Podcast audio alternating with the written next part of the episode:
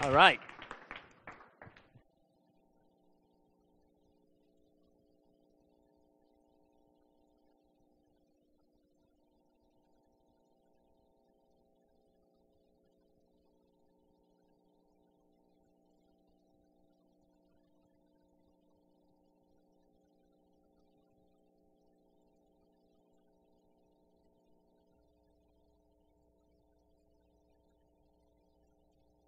That was my fault. There it is.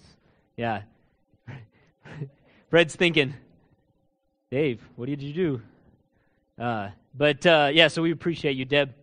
And by the way, if anyone knows James and Beth Moe, Beth just had her baby Evie. Uh, so Evie was born, I think like Friday or something like that. So uh, sorry, I should know those kinds of things. Ladies, you'll have to talk to a lady. you want to know like weight and all that because I'm not good at that stuff. Oops. Awesome. Hey, turn with me to James chapter 1, all right? James chapter 1. It's near the end of the New Testament there. And, um, you know, today I kind of have a, I don't know, today's kind of, uh, might call it a fireside chat or, well, you know, coffee with Turner or something like that. I just want to share some things with you. Really, that's fireside chat. That's basically code for this will, might be random. And so uh, I just have a few things I want to share with you. As I was seeking the Lord, I felt like the Lord had some things He wanted to share with us. There's a number of things the Lord has given to us, prophetic words that He's shared with us. There's a number of things that He's telling us where we're going, if you will. And so it's kind of uh, one of those messages where I want to I want to speak to us about where we've been and where we're going. And there's a few things I want to share with you. And uh, it didn't have it's not necessarily a part of a series or a specific title or anything like that. And so we're just going to journey in the Word of God a little bit here and, and uh, look at what God is saying to us. And so, um, in fact, uh, Trevor, do we have that declaration? Uh, look on the, if you look on, uh, on uh, one, that one, yeah. Can we, uh, can we take our Bibles? Can we come to the Lord with expectation here? I believe that the Lord has something profound that He wants to give to us and speak to us. And so let's position our hearts to receive from the Lord. Amen? So take your Bibles, and if you don't have one, that's fine too, because we're going to be hearing it. But, um, and let's, uh, let's declare this with gusto, okay? Yeah. Amen? All right, so one, two, three. This is my Bible. It is God speaking to me. I am who it says I am. I can do what it says I can do. I can have what it says I can have. So I open my heart today to hear God speak a word that'll change my life forever. Amen, Lord. So, Lord, speak to us through me, Lord, and uh, we pray that there would bring you would bring transformation to our life through your word in Jesus' name. So, in James chapter one, listen to what James says in verse twenty-one. Starting in verse twenty-one, James chapter one, James writes this in a letter to the early Christians. Therefore, lay aside all filthiness and overflow of wickedness, and receive with meekness the implanted word which is able to save your souls. But be doers of the word and not hearers only, deceiving yourselves.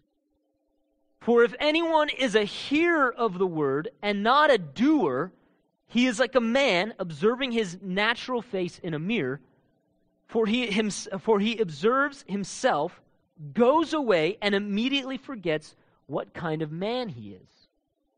But he who looks into the perfect law of liberty and continues in it, and is not a forgetful hearer, but a doer of the work, this one will be blessed in what he does.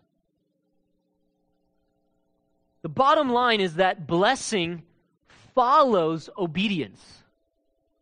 Amen? That obeying the Lord, doing what He said, is always the bottom line. We need to hear the Word. The Bible says faith comes by hearing and hearing by the Word. We need to hear the Word and allow the Word to build up our faith. We need to hear the word because if we don't hear him, we wouldn't know what to do. If you don't know the word, how can you obey the word? But the bottom line is that obedience is always the avenue to blessing. Blessing follows obedience, blessing does not precede obedience. Amen? So that in Hebrews 10, you can turn there if you want, but uh, let me read it to you. Hebrews chapter 10.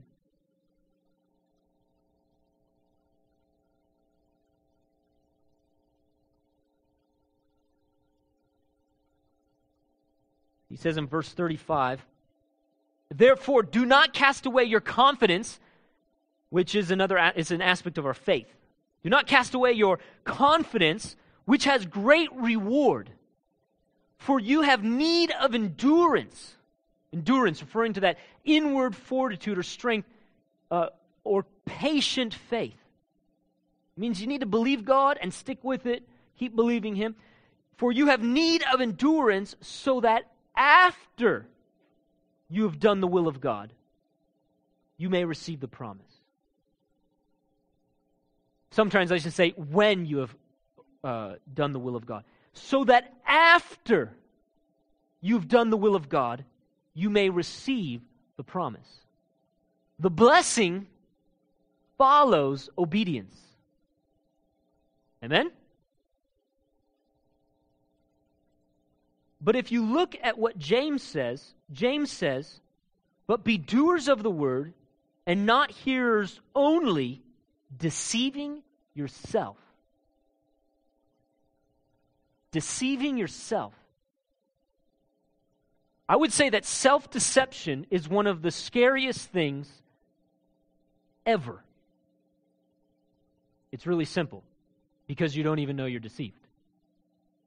Self deception. I think anytime you're reading in the Bible, especially in the New Testament, and it says, don't be deceived, dot, dot, dot, and it goes on to explain something to you, I would pause and consider. It's a pretty strong statement, isn't it? If I say to you, don't be deceived. It's telling you that there is something that is very deceptive, very uh, that there is a great potential for us to be deceived on this issue. That there's something that's, that's very tricky, that the enemy schemes and lies and manipulates, and that in our own mind we try to trick ourselves and do mental gymnastics, you know. And that when we're told, ah, be careful, be aware, watch out, be on your guard, those types of words you see in the New Testament we need to stop and say, whoa, why is that? And it says right here, because if you're a hearer of the word, but not a doer of the word, you deceive yourself. Well, well what's, the, what's the deception? What is it that we're deceiving ourselves about? The deception is that the blessing will come without me obeying that the blessing will come before I obey. And we deceive ourselves into thinking that we don't need to do what God said. It's a very uh, it's a very tricky thing. And when the Bible warns us against this kind of self deception, it warns us because we're so prone to falling into that. It's very easy to hear the word, and to hear the word, and to hear the word, and to imagine that because I've heard it, I know it. And because I know it, it will work in my life. A lot of times in, our, in Christianity, we believe that the things in the spirit realm are like automatic transmission. You just push on the gas and away we go. But the reality is, it's more like manual transmission. There's something that we've got to do.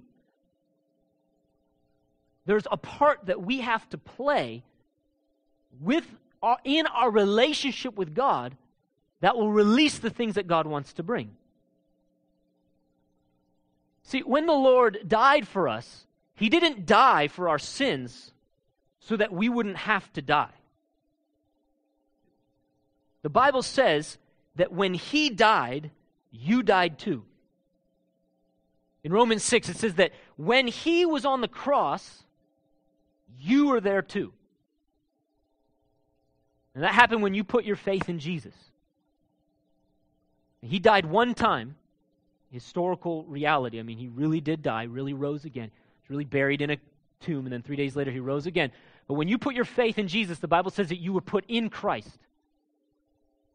And so by faith, you were put in Christ, and literally, what happened to Jesus happened to you.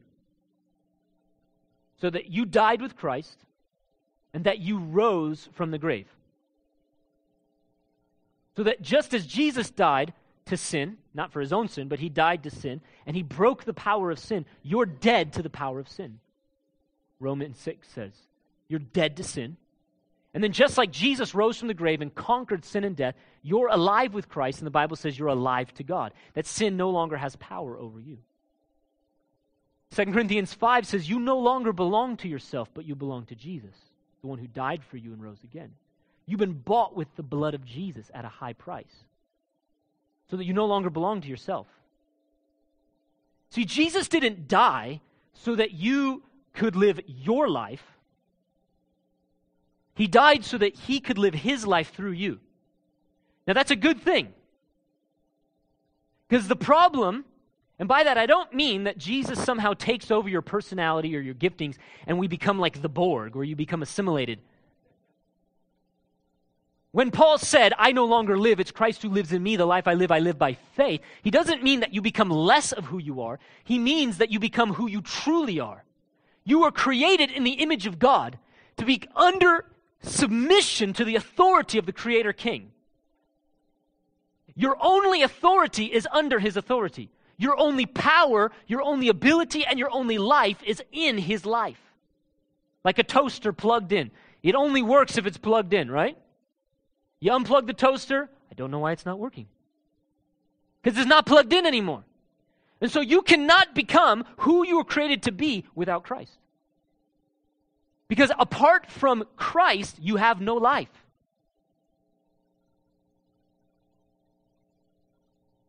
It's like a rose that's been cut off of the rose bush. It might look like it's alive. You can put it in water.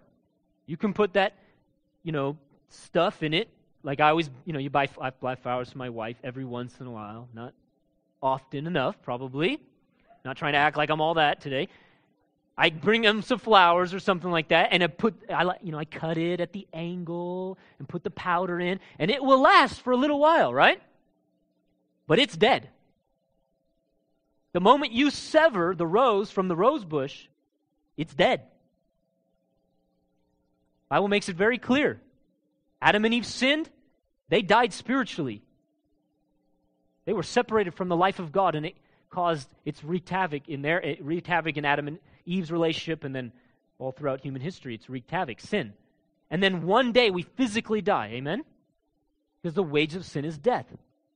Unless we're in Christ. The Bible says in 1 Corinthians 15, in Adam all die. But in Christ all will live.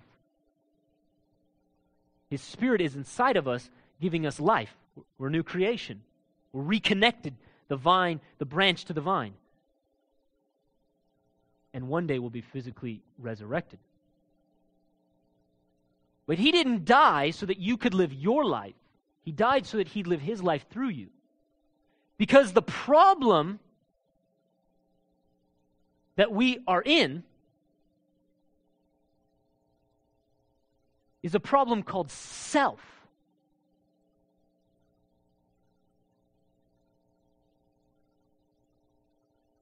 We see everything through a lens of self.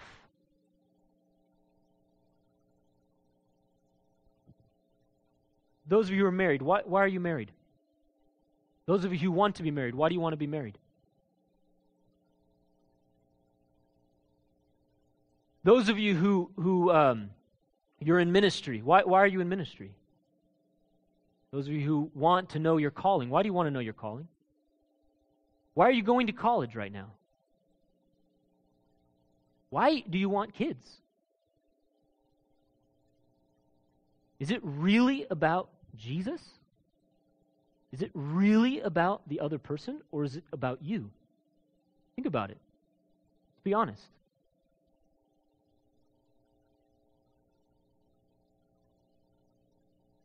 Think about it. The Bible makes it very clear what sin is. Each of us have gone our own way. We have all gone astray, each of us to our own way. That's what sin is. It's doing it our way. I see the life my I see life through my perse- perspective. I see life through my lens. I see everything I do for me. We're selfish, aren't we? It's all about me. And the Bible says that's the problem.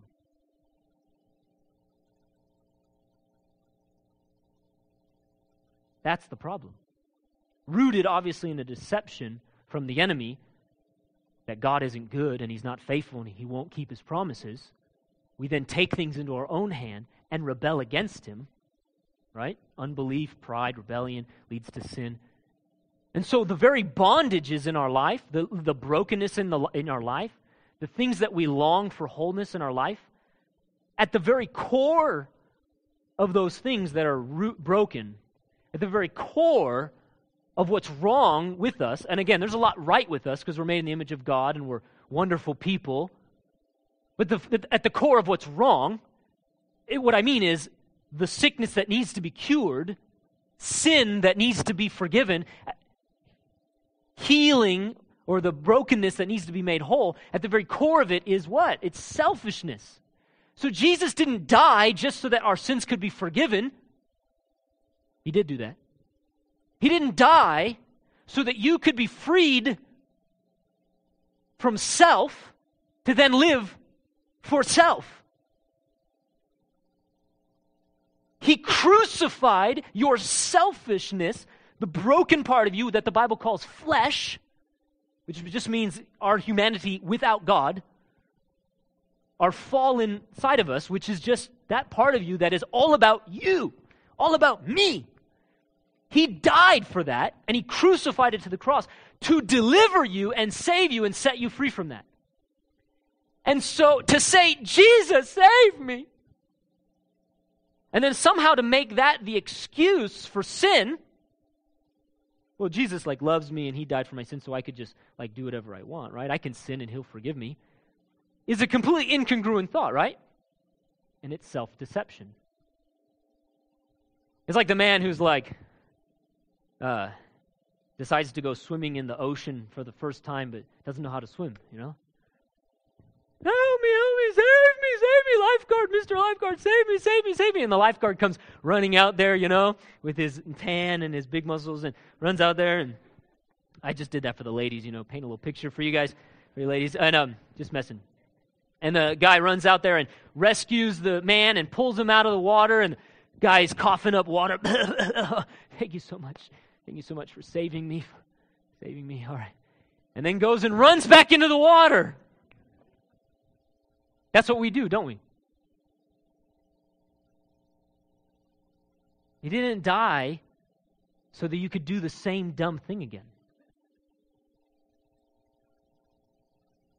He didn't die so that you could be led by your own flesh, which brings death and destruction to your life and to other people's lives.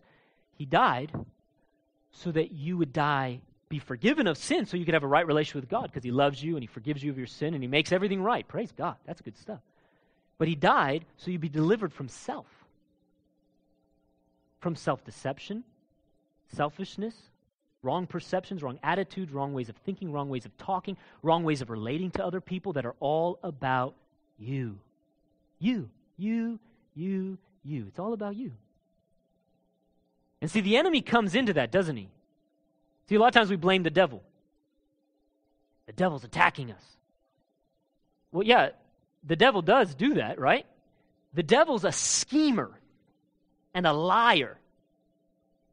And what he does is he plays on our selfishness and he deceives. He has no real authority and he has no real power over you.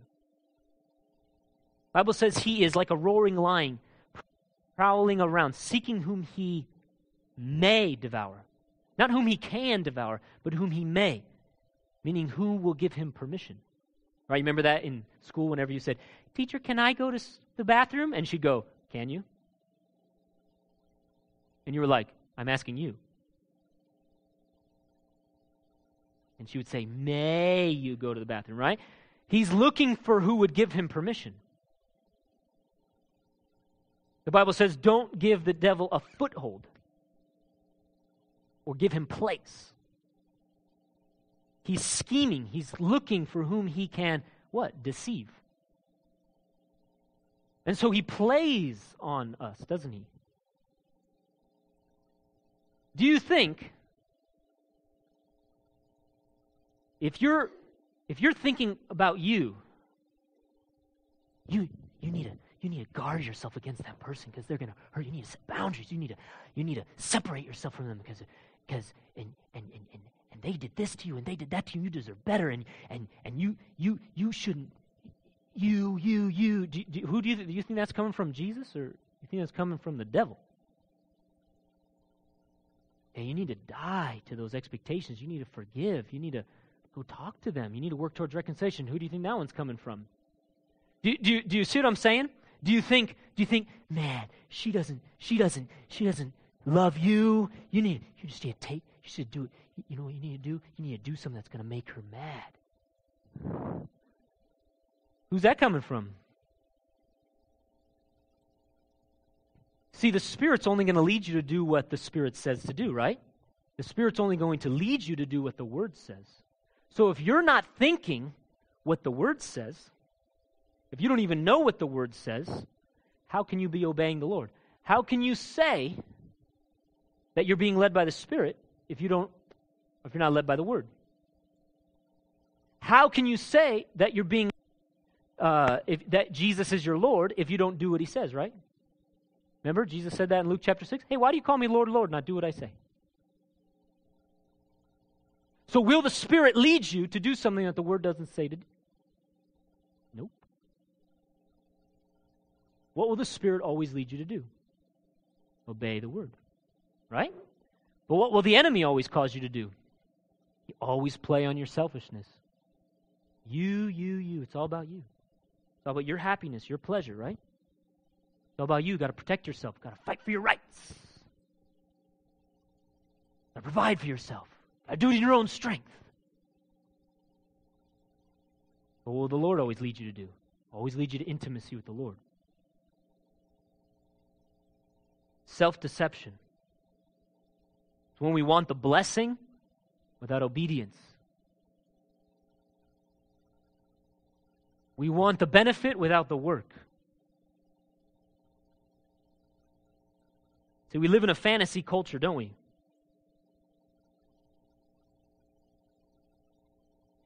fantasy culture, don't we? It's very easy in our culture with all the TV and media around us to imagine ourselves successful when we're not. I was talking to Fred about this, and we both agreed. There's a concern that we have for our kids, and we make sure that there's boundaries. You play in the Wii Sports, whew, it's easy to get a home run, yeah? You're playing the Wii Sports, man. Woo, look at me, I'm the man. But there's a big difference between getting a home run on Wii Sports and going out there and doing the work, right? It's a lot harder. You're going to fail, are you not? You're going to fail. Yes? You're going to play real sports. You're going to miss the ball. You're going to make an error. You're going to not be that good. So you take a five year old, what would a five year old rather do? play the Wii Sports and have instant gratification, instant success, and a false sense of security. Ha! Look at me, I'm the man. Or actually learn, which means hard work, sweat, determination, falling down, getting back up again, and little by little, by little, by little, by little, by little, by little, you get better. We live in a fantasy culture. we sacrifice long term gain for short term pleasure.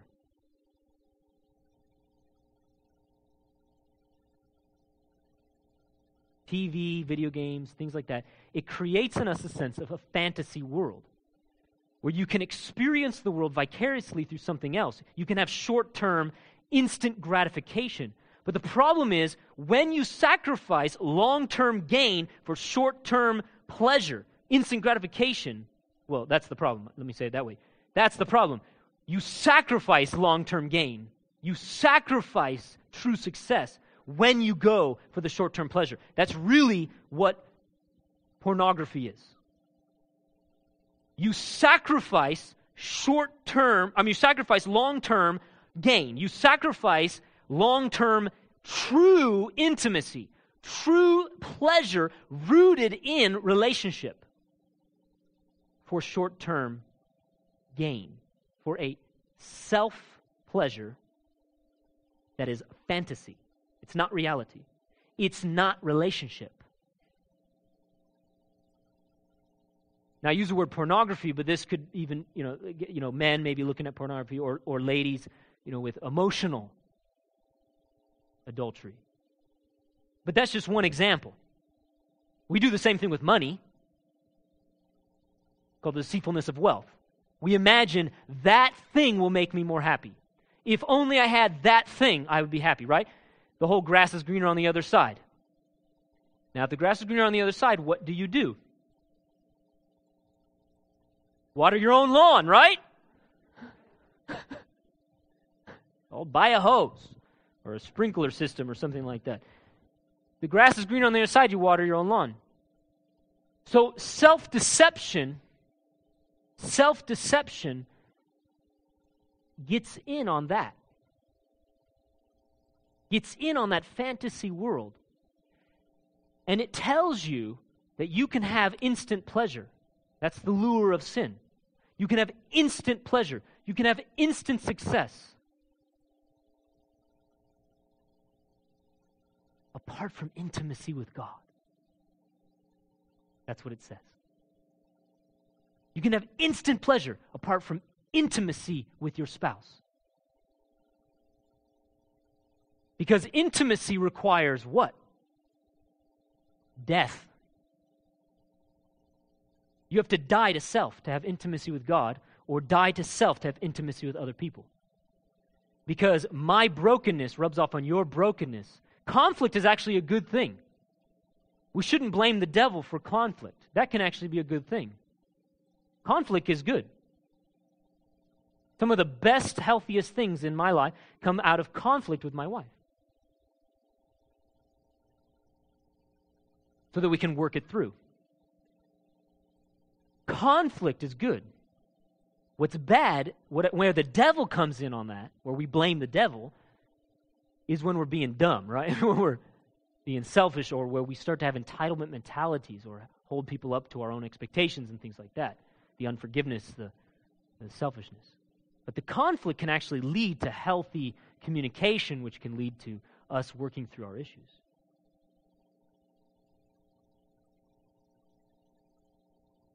And so you can imagine that we can um,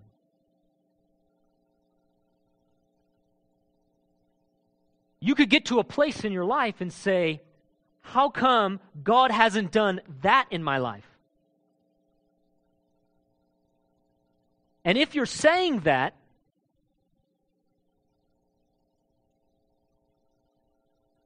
isn't that self deception? Isn't that already evidence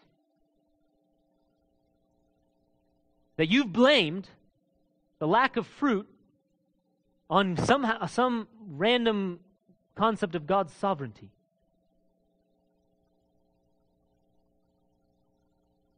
When the Bible says, do not be deceived, God is not mocked. Whatever a man sows, that will he reap. The blessing follows obedience. But what happens is we hear the word and we can imagine ourselves obeying, when we didn't really obey.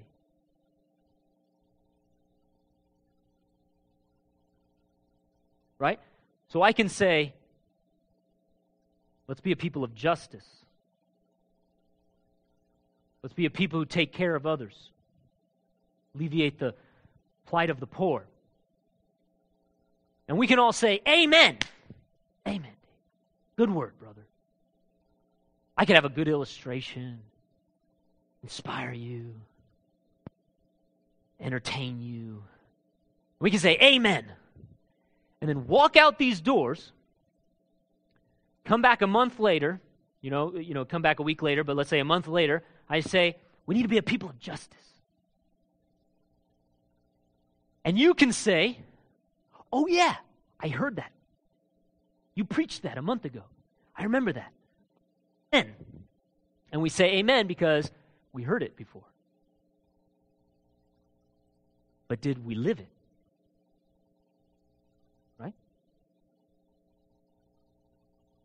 If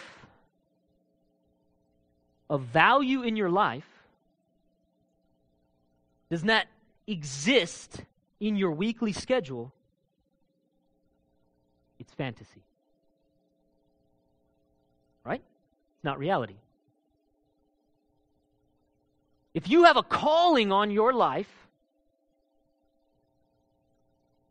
a mission that you've been given from the Lord, if you have a calling on your life, if you have certain values, but that doesn't exist, it doesn't manifest in your weekly schedule, you know, daily, weekly kind of schedule, then are you a hearer only or a doer? That make sense? Now, I don't bring this up, you know, these last number of minutes. I don't say this because I think that you're do, uh, hearers only. I think you guys are awesome. This thing is something we got to talk about. I think there's a lot of you who are implementing the Word of God to, into your life. I share this with you this morning because I think you need to hear it to strengthen you. And then, of course, there are some maybe who are not implementing things into our life, into their life, I mean. Or there's areas where we're all need to remind, remember this. Guard against self deception. So, again, I don't bring this up in any way to be negative.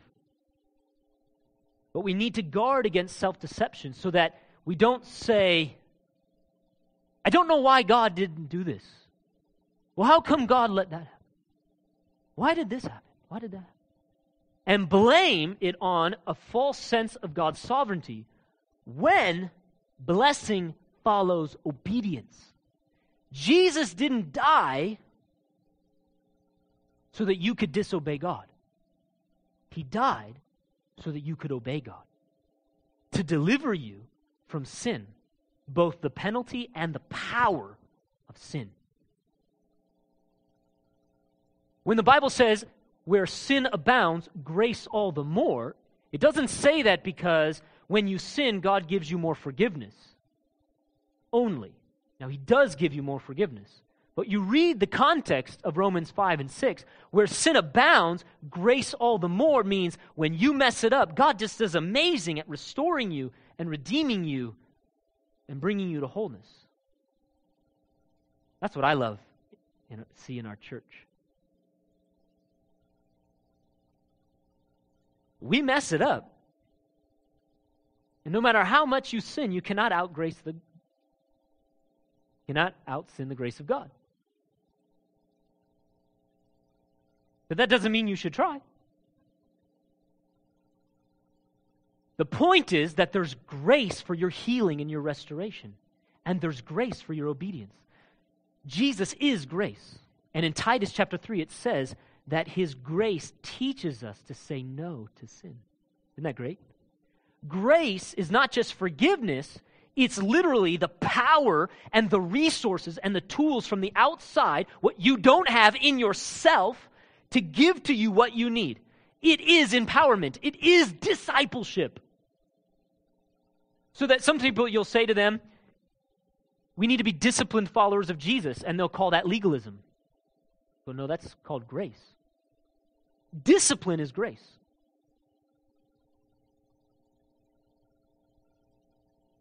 But there's a difference between preaching at someone and empowering someone.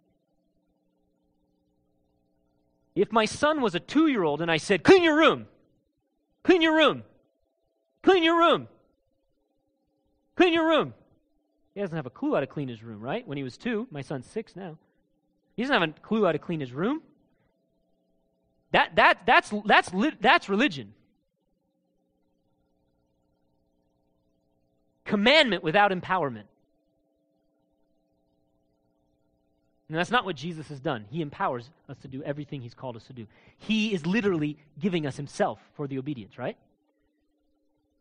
Grace or discipline is, well, I wouldn't want to be legalistic, so you don't have to clean your room. Just go play. I won't teach you how to be responsible. But that's how a lot of churches are, right? We come into church and we put on our religious caps a lot of times, don't we? The self deception cap. And we hear the word, but we don't do it. We think that these things will happen automatically. We think the blessings and the promises will just happen automatically. But that doesn't happen in any area of life, does it? In every area of life, only good things come from discipline, hard work. Right? We know that in every area of life except when we come into church. We put on our religious caps.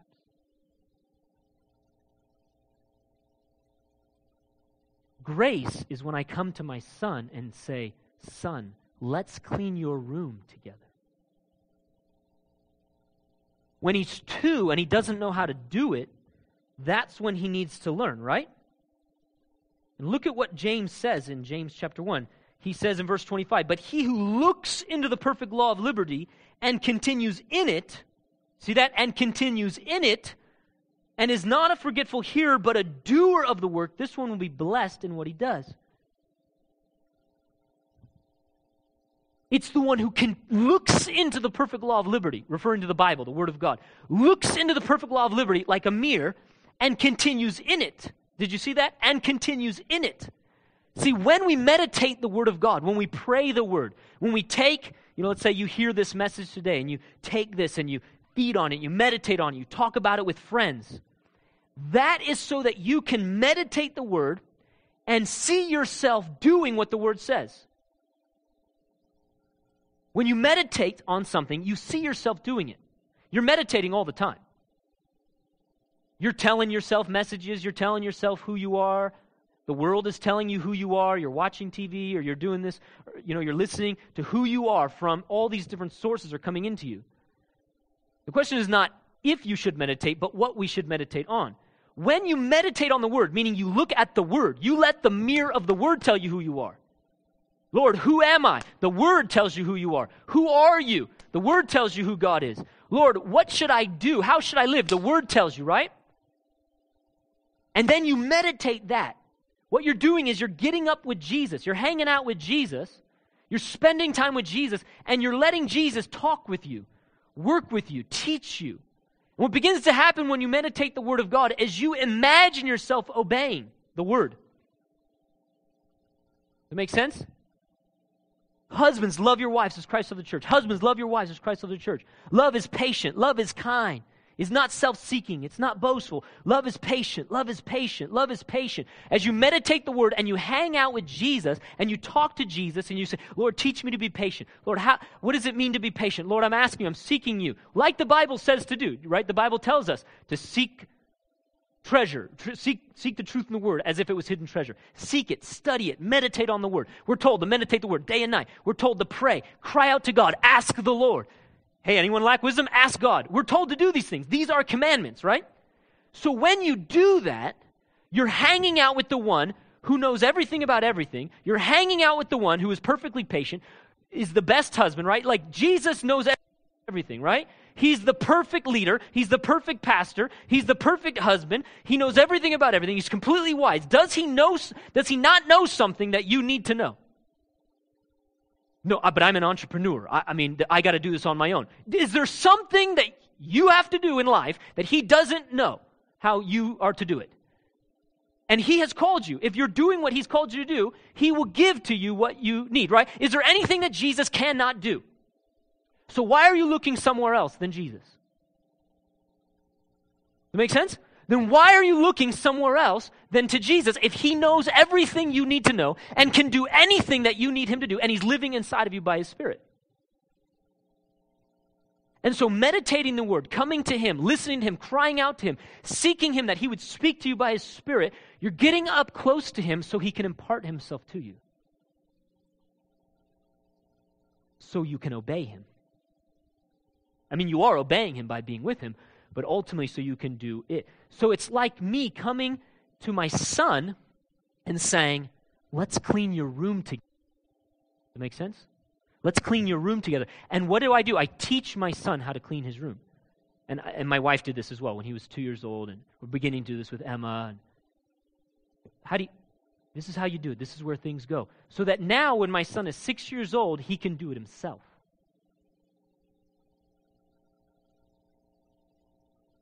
That's what the Lord wants. He doesn't want you to do it in your own human effort, but what I mean is He wants you to be able to obey Him. Let me say it this way You don't know something until it's muscle memory. Do you even have to think about how to ride a bike, most of you, right? Do you even have to think how to swim? Do you even have to think how to drive a car? Do you, those of you who are music, mus- musicians, do you have to think how to play it? The only time you have to think about something you really know how to do is when you teach someone else. Muscle memory, right? Or when you're learning a new skill on that particular thing, maybe like an instrument, you're learning the next level.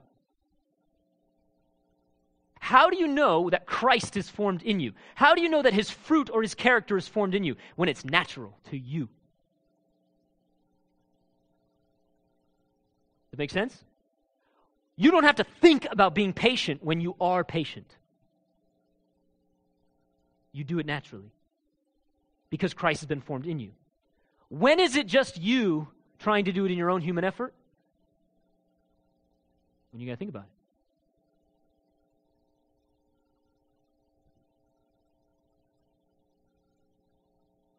See, I come to the Lord, and I come to the Lord, and I come to the Lord, and I spend time with Him. I spend time with Him. I spend time with Him. I meditate the Word. I meditate the Word. I cry out to God. I seek the Lord. I seek the Lord. And He gives me insight. So, I mean, the, the, the uh, you know, I was talking to my wife, even, we've been going through some cool debating, arguing, let's call it that. We've been working through some stuff. It's been good. But my wife will say, if I say, Five years ago, you didn't feel served by me. Do you feel served? Do you feel like you're number one? Do you, do you feel like you're loved? Yeah, absolutely. Absolutely. Does she know why? Probably not. But I know why. Because day in, day out, day in, day out, day in, day out, I'm seeking the Lord. I'm crying out to God. And here's what happens Speak to me. He'll show me how to do things that I didn't know how to do. He shows me things that I need to do for her that I didn't know how to do for her. He changes my character. Then he changes my attitude. One and the same. But I mean, like, you know, you start trying to do something and you have a bad attitude about it. Change my attitude. Little by little, little by little, little by little, little by little, little by little, until what? It's natural. Till now, I'm just different. And who notices? She does. That's ultimately what happens, is it not? You become different because you're like Christ, and people now experience Christ through you instead of you.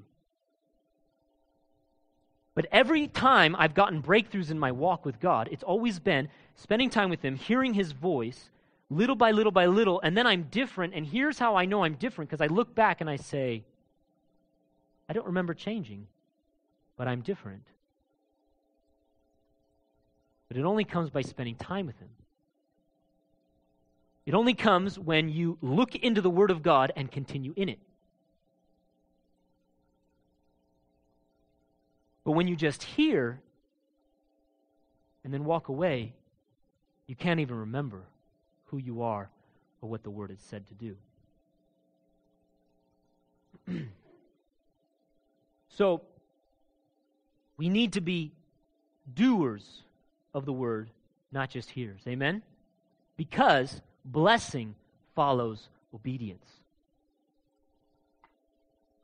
We've been walking in the footsteps of King David learning how to do what David did, to live like David. But do you do what David did?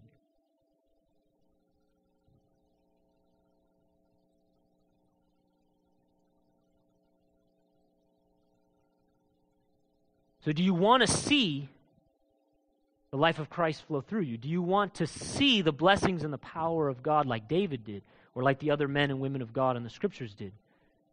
Do you want to see that power? Do you want to see that blessing? Do you want to fulfill your calling?